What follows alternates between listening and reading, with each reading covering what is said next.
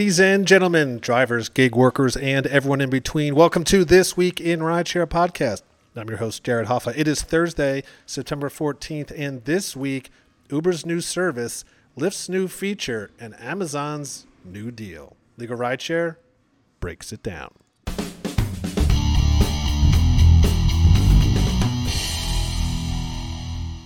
And from Legal Rideshare, I'm joined by the co-founder and lead attorney, Bryant Greening. Bryant, happy Thursday.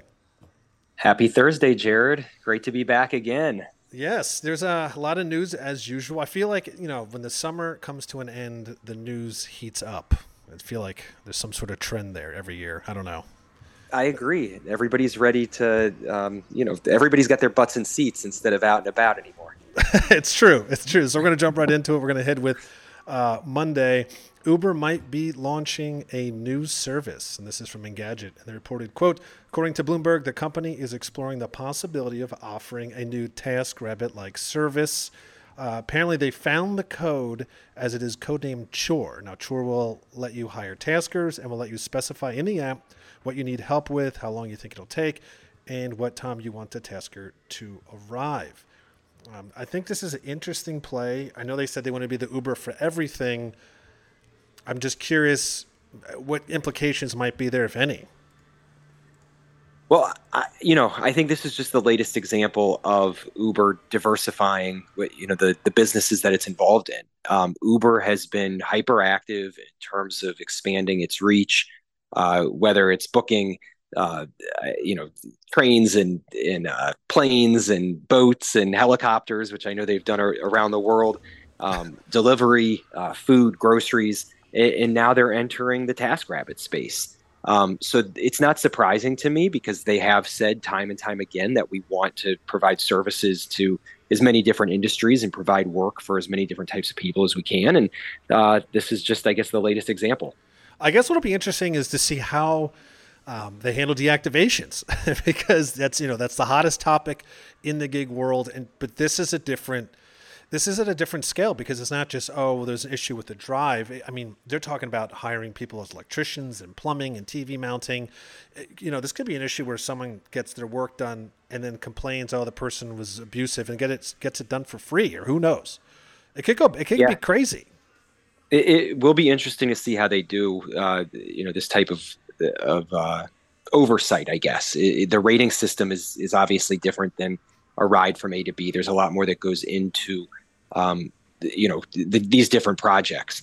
I've used TaskRabbit in the past. I know that it's, the service is very different from any other type of gig work activity. It's not just a quick interaction like a short ride or a delivery would be.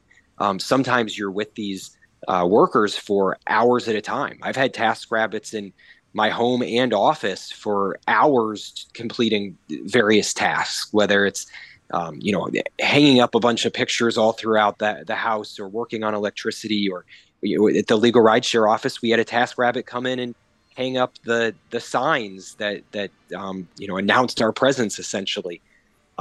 So it's a different type of worker. It's a different type of work. And certainly Uber's going to have to adapt to it and make sure that they're handling things fairly for all parties involved. Yeah, that's a good point. I think the key word there is adapt. And I guess we will see how they adapt to it. We're going to head off into Tuesday. Lyft adds a new feature to improve safety. This is from The Verge.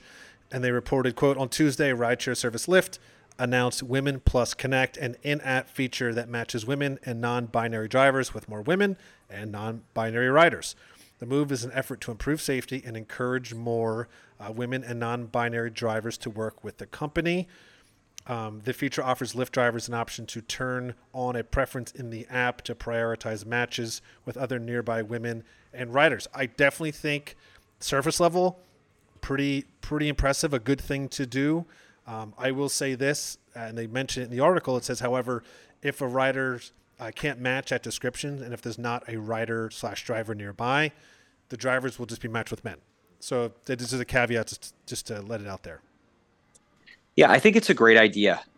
It's a start towards a safer environment. We often criticize these companies for not taking enough action to make people feel safe and to make people safe in particular.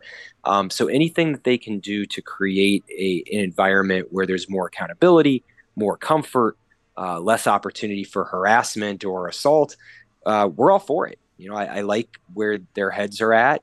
We'll see how it works out in practice, if there's enough women drivers out there to accommodate the demand, because I know right now the vast majority of drivers are men. So we'll see if there's enough drivers to make this work. But I like the idea. Yeah, I think it's great. My thing is, I just hope that, like you said, I think the key is how many women drivers are there, and also I just hope the service is effectively followed through in a logistical standpoint. There's not issues or confusion or technical problems, because those sort of small things, as we've seen before with where Lyft tried to do something good, like the Lyft safety feature, and we firsthand saw how the feature failed and a driver got assaulted live on a dash cam. So it's just, that's the only thing I worry about, but hopefully that's not the case and it works out. Yeah, and I'd just say Lyft released a safety report that not that long ago, and there were 4,000 sexual assault claims that they had identified, and that's just the ones that people reported. I'm sure that the number is far larger than that. So I appreciate that the companies are seeing those numbers and trying to take proactive measures to put the numbers in a better place. We want to see as few incidents as possible. That number should be as close to zero as it possibly can be, and maybe this is one thing that can help put it in the right direction. Yeah, good point. Let's hope so. We're going to head off into Wednesday. Amazon is boosting pay for its delivery drivers. This first came from CNBC. They reported the company announced the pay bump at an annual closed-door conference called Ignite Live, which had about 3,500 small businesses that make up its DSP or delivery service partners. They didn't say how much it was raising wages, but the company now anticipates the average delivery associate will earn $20.50 per hour on average or more, plus benefits. Interesting play by Amazon. It's a good thing to hear. Absolutely. I think anytime that we can increase pay for the driver, that's a good thing. And the Amazon work that we're talking about is a little bit different than, say, Instacart or Uber. These are people who are less, I think, defined as gig workers, but I think it's a positive trend in how the companies are treating their workers. I think first I want to say we've seen the companies make promises like this before, and when you start to dive into the numbers, the raises aren't exactly what they initially appeared to be. But assuming that we're talking about $20+ an hour plus benefits, and that's actually what drivers walk away with, that's great. That's a solid earnings and it's solid income, and you can live a nice life that way. So maybe this brings more people towards Amazon and away from other delivery type jobs. And maybe this is a model for the companies going forward, because if Amazon's pulling all the workers in, then the other companies need to adapt and create better conditions as well. Yeah, that's kind of the first thing I thought when I read this article is, what if finally these companies are realizing that, at least Amazon, like, hey, if we're proactive and actually appreciate our driver/gig worker and give them raises when they deserve it, that there's not going to be all this chaos around us and protest, because they're going to get what they deserve, instead of then fighting back when it's too late. I think that's exactly right. And also there's less turnover. So one of the biggest issues that these companies deal with is drivers moving around between jobs. A driver will work for Amazon for a little bit, then they'll get fed up and move to Uber, and then move to Instacart, and then move to Grubhub. If the drivers feel respected and can make a good living, there's no reason to move around like that. And that consistency for the company is ultimately a good thing. You've got good workers doing a good job and unlikely to move. I just think it's a win-win for everyone. Yeah, totally agree. And speaking of not a win-win, we're going to end the week here. Apparently, one op-ed explains how the gig economy is on the losing end.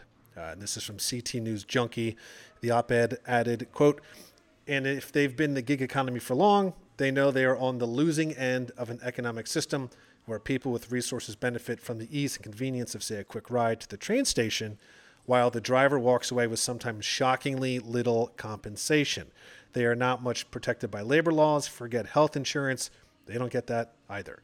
In one public testimony, one app-based driver said she's watched her pay drop from $600 a week, basically down to $200 a week if it's a busy week, and never mind the tire repairs. So they also added to say the gig economy is, according to some estimates, about to blow past $455 billion. But the argument here is the government regulations have not kept up. I think what's interesting about this op-ed is we're starting to see not just experts like us or other people close to the industry. It's starting to become glaringly obvious for everyone that there's some issues here.